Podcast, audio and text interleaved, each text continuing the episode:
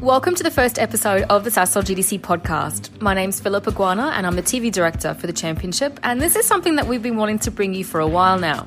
As we endeavour to keep growing the championship year on year, it's important to inject fresh ways of informing and entertaining, and with so many great personalities and hectic racing, there's always lots to talk about. But a lot more than we can actually include in our short television programs every event.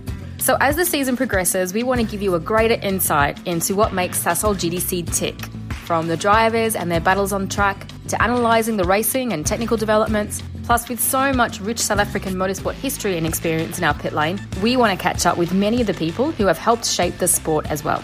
For our first chat, though, we thought it best to go back to the very beginning and find out more on how Sasol GTC came about, how it's grown since launching in 2016, and what plans may be ahead. And the best person to discuss all of this with, GTC co founder and director and former racer, Gary Formato. So, Gary, take us back to the very beginning. How did the Global Touring Cars concept come about? Who was involved? What was the inspiration?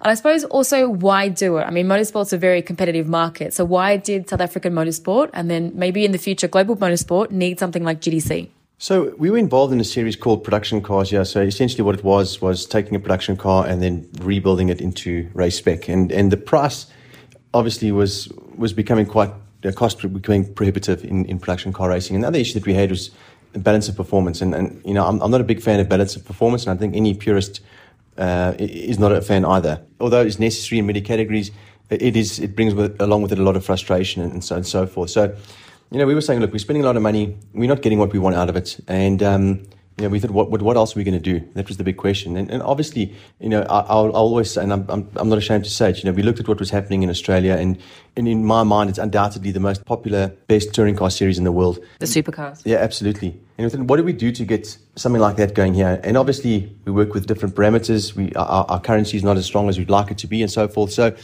we really then set about saying, okay, what do we need? We need a, we need a car that's going to be a lot of it's going to be spec. It also creates an opportunity for us to generate some buying power, buy better components at better prices, and so on. And that was the concept. Initially, we wanted to run with a with a, with a spec V8 engine, and you know, as we started speaking to manufacturers about getting involved, you know, they started saying, well, look, we are selling you know smaller cars, turbocharged cars, which we see around the world. It's all kind of happening.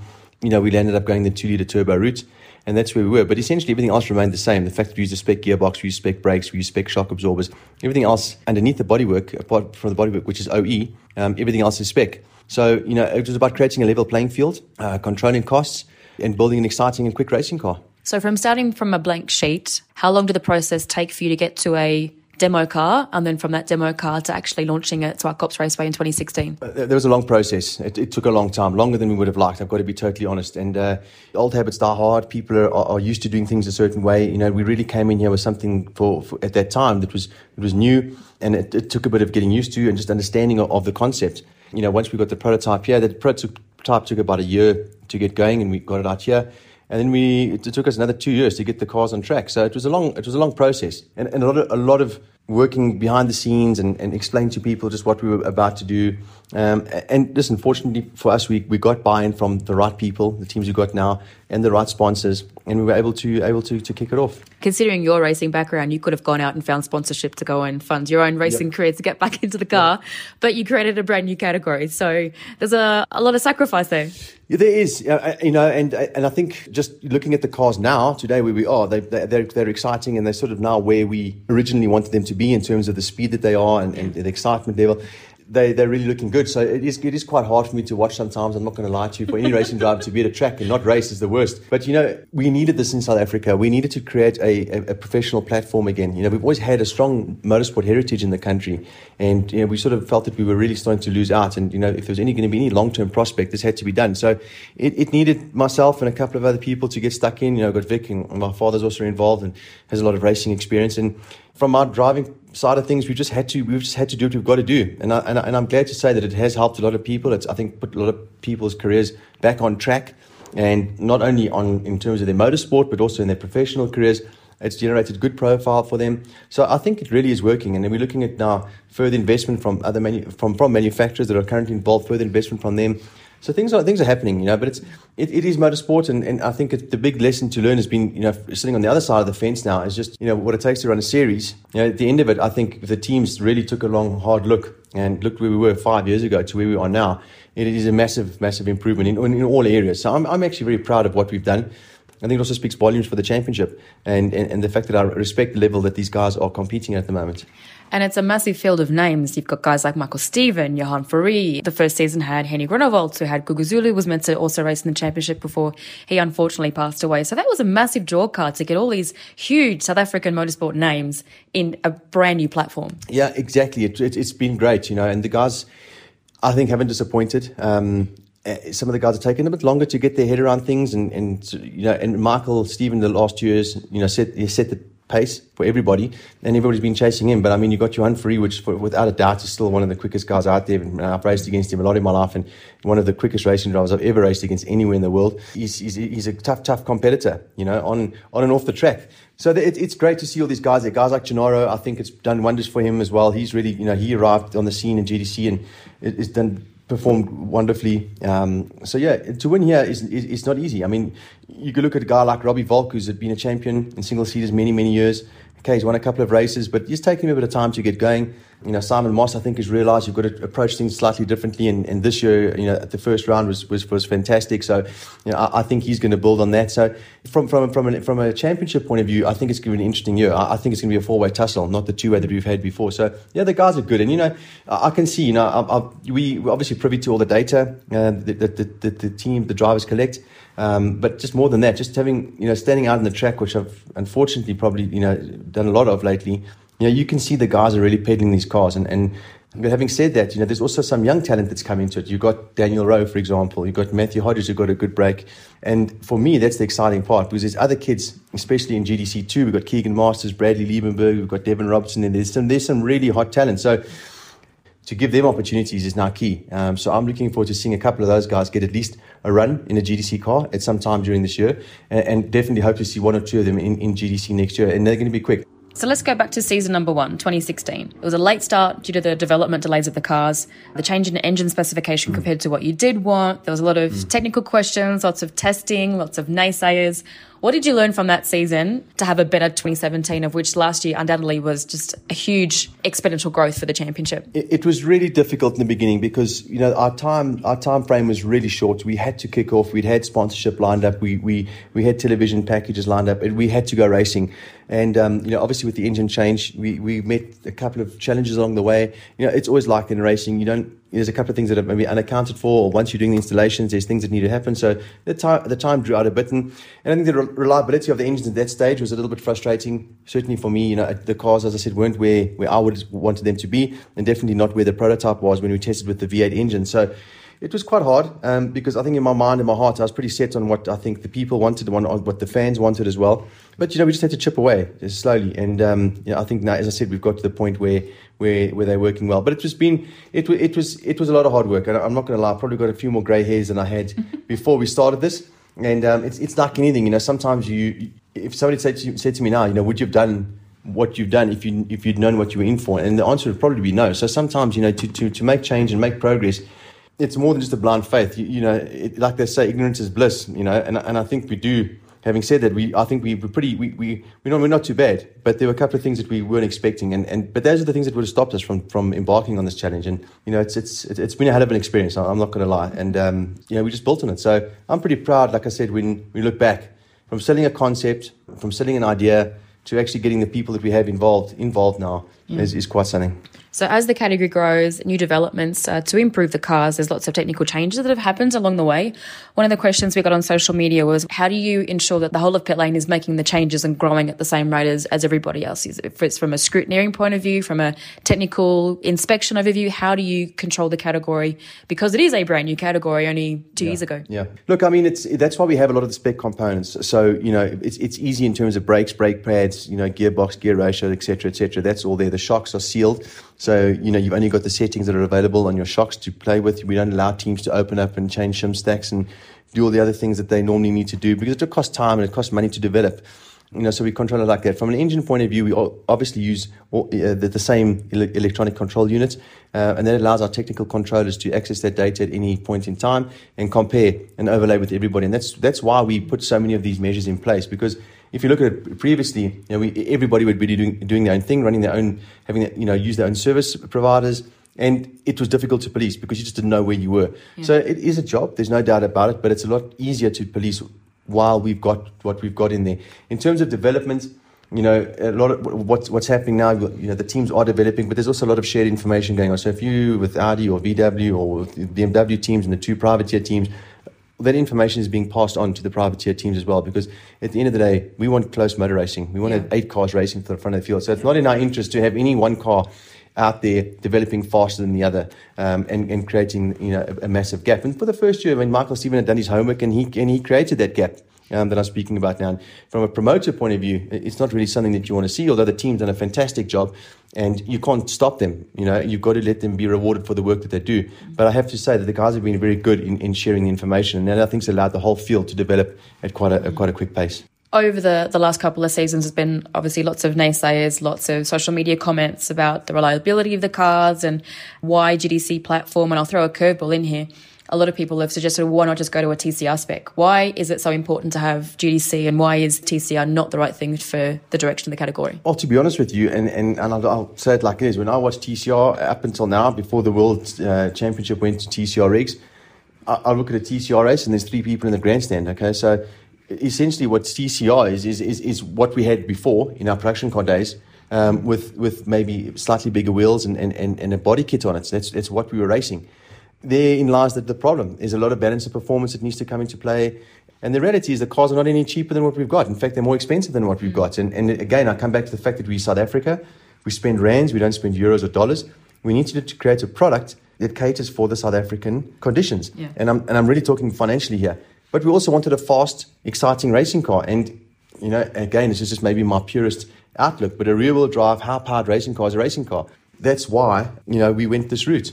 And again, the inspiration was supercars in Australia. Yeah. So, yes, we went the two litre engine, the turbocharged engine. It was something we had to do, but the power has increased to the point now where we're sitting at 500 horsepower. The mm. cars have become quite exciting. And I think any of the drivers that are driving the cars now at this level now, they're excited about them. And I don't think it's going to give you the same excitement in a, in a TCR car. So obviously we're going to have limited numbers when we first start a championship and the goal is get to, you know, 12, 15 Sasol GTC cars on the grid plus GTC2. How important has it been to actually ensure that the overall platform and the key messaging of Sasol GTC has been right first before you just get more cars for the sake of having more cars on the grid? Well, well, that's the thing, you know, eh, Philippa, is that we've had to build everything in, in unison. It couldn't have just been one area that we worked on. Everything kind of had to go yeah. together. And, you know, as I said, we've learned so much in the last couple of years. And, and we've had to learn very quickly and, and be quick on our feet as well while doing it. I think right now the platform is, is there. If I look at the figures that we're getting, you look at the racetrack attendance, I mean, it's, it, you'll be hard pressed to say we've had any race meeting where we've had an okay crowd. The crowds have been fantastic. in fact, great, yeah. some of the biggest crowds I've seen in my career in, in South African motorsports. So I, I mean, it, it, it, I think that just speaks volumes. You know, so I'm saying when people are buying tickets and there's bums in seats, then the product must be okay. And we want to make it better. And that's the whole thing. We're not happy with where we, it is, and we know it can be better. Although it's good, we, we, we're under no illusion that things can be better and you know, we just keep on striving every day, working and chipping away at it and, and, and yeah. trying to make it better. But you also don't want to put the cart before the horse as well. No, we don't. You know, so we've got to look at other other innovations. We've got to look at options. You know, we have we're very fortunate to have a, a very strong manufacturer backed mm. championship, and I think you know even in world terms, I think we can be proud of what we have in, in, in South Africa from that point of view. However, we still want to get attract a privateer base. And we've got to look at options that, that, that will that'll make it easier for the privateer to to compete um, in, in GTC. So, you know, we've also, again, we, we've made a car that suits our conditions and we've got to keep on just reinventing ourselves, you know, and, and maybe we'll shake this thing out and it won't be what somebody else had. It won't be, it's not going to be supercars, it's not going to be world touring cars, it's not going to be NASCAR, whatever it may be, of course, but it'll be our own concept, it'll work for our market, and hopefully we, we build it up to 20, 20 cars, which we want in 2021. I mean, that's, that's the idea. I mean, you know, from, from a business point of view, you know, we want to see the thing grow and, and, and, and, and see the platform grow and, and really become a strong business. So it's important for us to, to reach those objectives, but we've got to do it one step at a time. Yeah, so there's Audi support, BMW support, Volkswagen Motorsport as well, and then Mini came on board last year. Where are you at with trying to source other manufacturers? Is that a is it a reality? Are you actively going and speaking to other manufacturers? What are the opportunities for the future? Because that is a question that comes up a lot it, as it well. Is. Why aren't there more manufacturers involved in GTC right now? It is, and it's a and it's a frustrating question for me because I sort of look at it and I say, okay, well, you know, what we want is more cars where they, what they are, it doesn't really bother me. That, that's not the important thing. And then you look at series like, and again, I'm always referring to supercars because, as I said, I'm not ashamed to admit it is an inspiration. Okay, so they've got three manufacturers in there. Mm. Look at NASCAR, there's three manufacturers in there. You cannot be greedy and say we need more manufacturers. What we really need is the manufacturers are involved to just keep on buying in and increase the level of, of commitment uh, to GTC. And you know, you, you'll see you'll see exponential growth. So I'm not fazed about having 10 manufacturers in, in, in, in GTC. It's not the be all and end all. The be all and end all is really getting cars out there and, and making sure that people can afford to compete. And, you know, these guys that have, have committed to the series in the beginning have been great. I mean, yes, we've all learned lessons together and there's been some frustrating times. Um, but, you know, we've, we, have we've, we've worked well and, and, we've put some of those things, you know, a lot of the stuff behind us um, to the point now where I think we can start offering privateers an option to come and, come and race. What were some of the highlights of 2017 when we had more racing, we went to more racetracks, uh, we introduced the reverse grid races, we in, improved our media platform. So, what was some of the highlights for you? Because it was a it was a great season last year. Yeah, it was a great season. Look, the highlights there were a lot of highlights, you know, and, and like uh, what, what I was alluding to earlier, you know, if you if you just if you just take yourself back and you and you realize that where where we've come with the whole thing, everything has been a highlight for me. You know, just the fact that our TV package is where it is right now, the the, the marketing, the, the the brand exposure for the GTC brand is growing all the time. The racing was fantastic. I think just to see drivers gaining this sort of profile that they are, mm. again, is also for me it's a, a source of pride. Um, you know, and it's difficult for me as a driver who's raced against most of these guys. And to be honest with you, you you can you, you feel you can be competitive with them to, to feel proud and to feel excited for them who were once your competitors and quite sort of serious competitors. So I think, you know, it, it's really been something that's been good. So for me, it's, it's, it's all been a highlight. I think one of the things that I've really enjoyed about working with GTC the last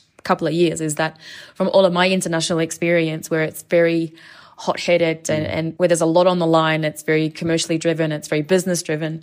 GTC and South African motorsport is still very sport driven. And the camaraderie with the, within all the teams, I think when Simon Moss went off uh, after he got pole position at um, East London yeah. and then he went off in warm up, you had the Volkswagen guys helping rebuild Simon's car. Yeah. You would not see that in supercars. You would not see that in yeah. Formula One. So even though there's great competition and there's a lot more variety with race winners and the way that everyone still treats each other like they're a motorsport family is actually quite admirable. Yeah, look, it is, and I think I think what everybody's realised is we all need each other to succeed, and I think that's something that we've got to also remember that you know, with, without one of us right now, you know, if, if, if one of the legs falls apart, we, you know, we, we we don't have a race, mm. you know. So we all need each other, and that's and that's and that's been great to see that everybody's pushed in the same direction and worked together. You know, everybody's done their bit to grow this thing. So yeah, look, I mean, South Africa's it's it's it's it's a small, uh, you know, motor, the industry is not as big as we'd like it to be. It's certainly been bigger and better in days gone by, but there's a lot of passion here that still wants to see it return to to a respectable level. And I, and I think and I think we're kind of getting there now. There's no no no two ways about it, as you said. But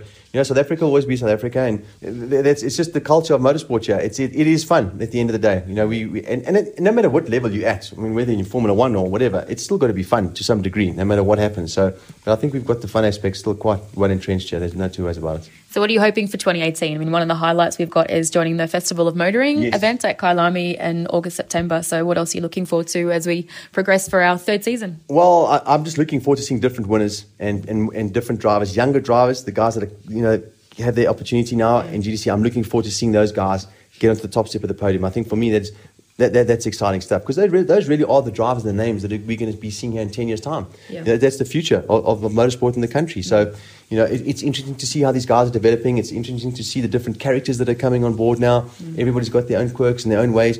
And, and we're starting to see a lot more of that now. So I, am I'm, I'm excited to see how, how the guys are going to do. And, and I'm glad we've got a guy like Michael Stephen. We've got Johan Fourie in there.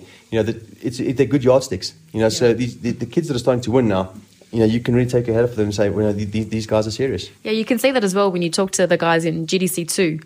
While they're in a different class, they are still on the same starting grid. They're still on the same racetrack at the same time with these greats. I mean, even talking with Devin Robertson, who's just joined the Champion Mini uh, number 20 car, he idolises Johan Fourie.